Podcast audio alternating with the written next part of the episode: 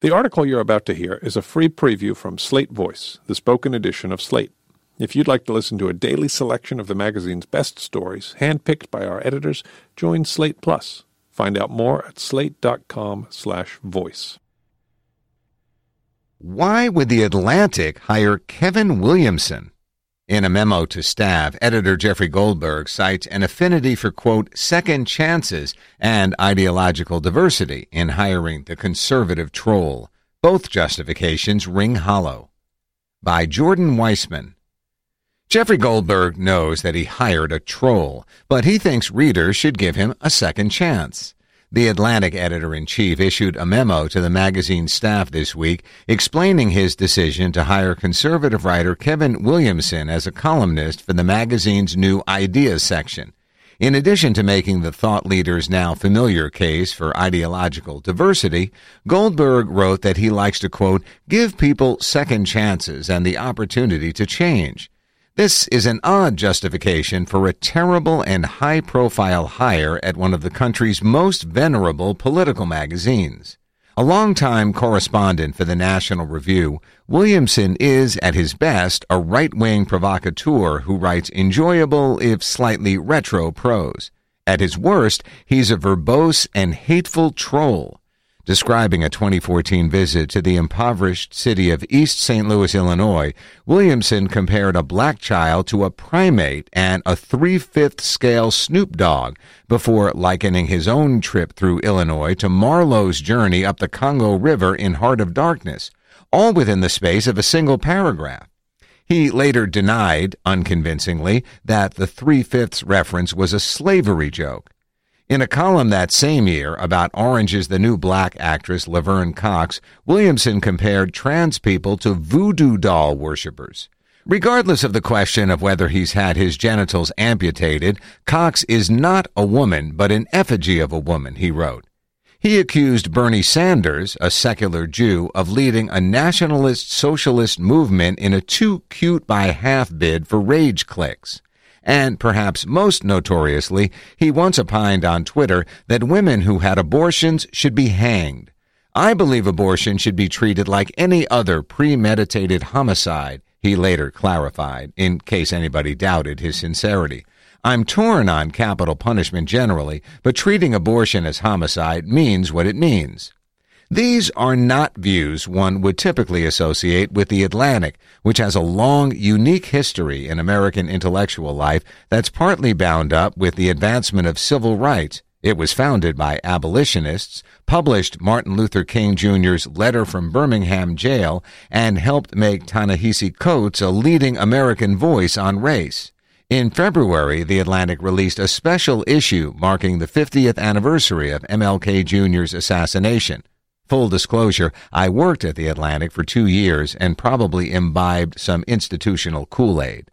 All of this makes Williamson, with his frequent sneer, dearth of empathy, and dicey treatment of race, a bit of a weird fit for the publication. He reacted to Black Lives Matter with an O'Reilly-esque rant about race-hustling professionals and black-on-black crime that I have a hard time picturing sharing space with a TNC essay. So why did The Atlantic hire him?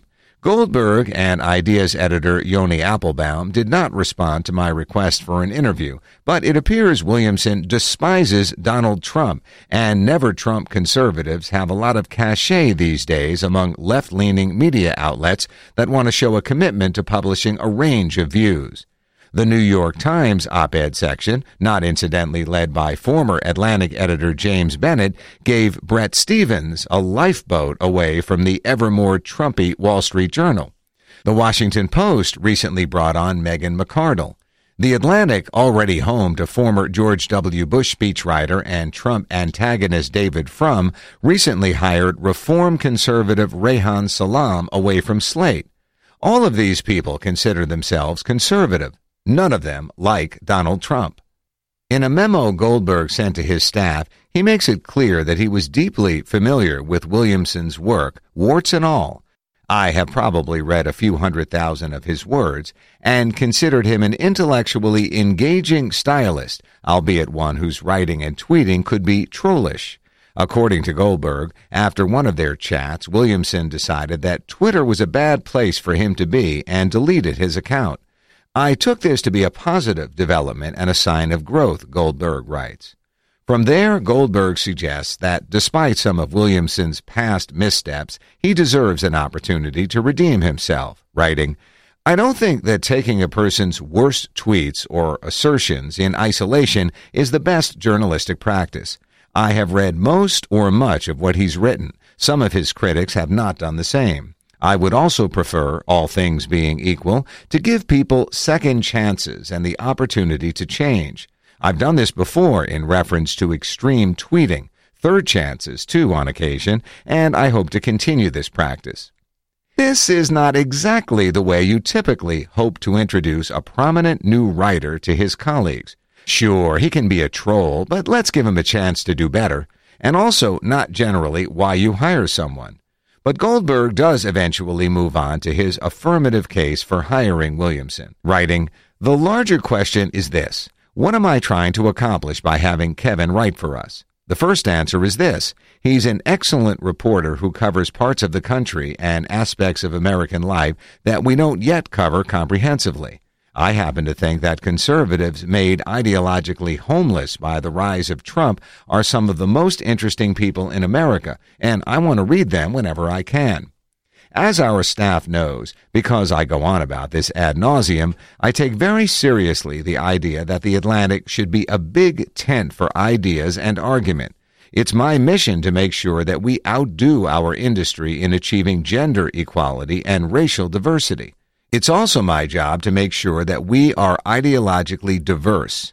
Diversity in all its forms makes us better journalists. It also opens us up to new audiences.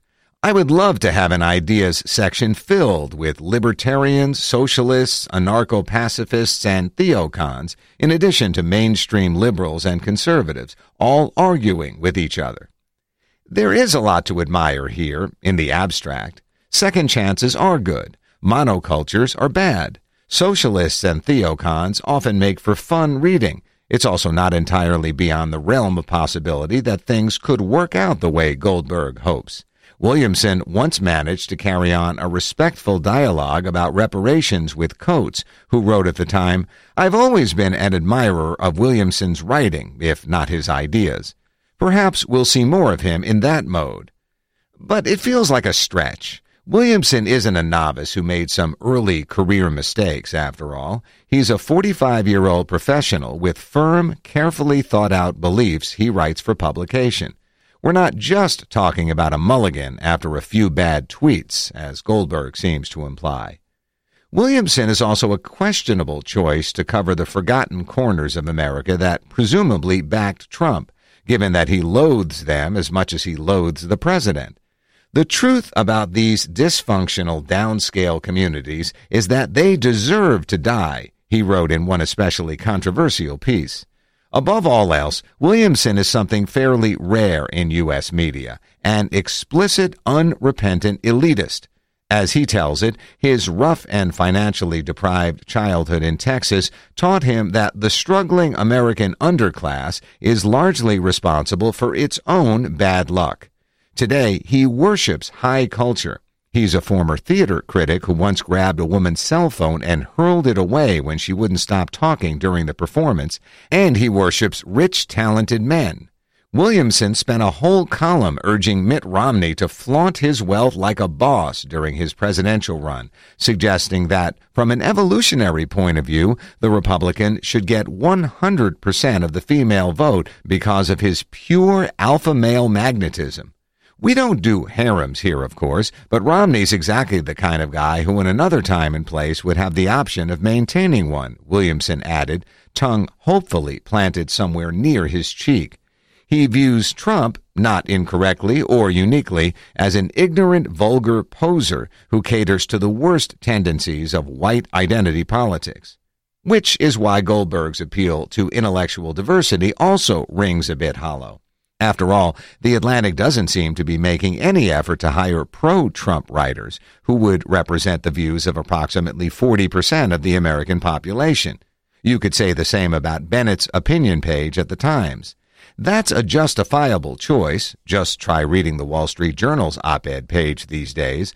But it suggests that Goldberg has some intellectual red lines he isn't willing to cross in the name of diversity, one of which happens to cordon off the entire contemporary Republican Party.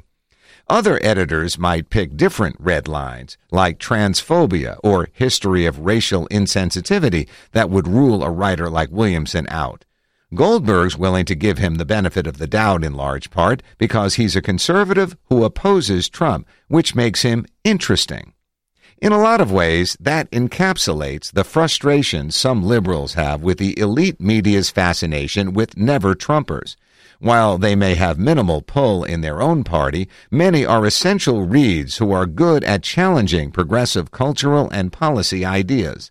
I don't agree with him on much, but Ross Douthat might be the most talented columnist on the Times staff right now. But at points, the label can also seem like a giant ideological washing machine that lets fairly abhorrent writers and thinkers launder their careers, provides them an unearned sheen of legitimacy, and just gives them a bigger audience to troll.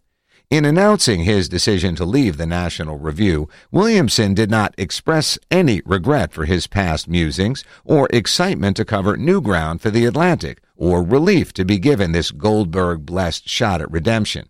Instead, he described his decision to leave as grabbing an opportunity to really piss people off.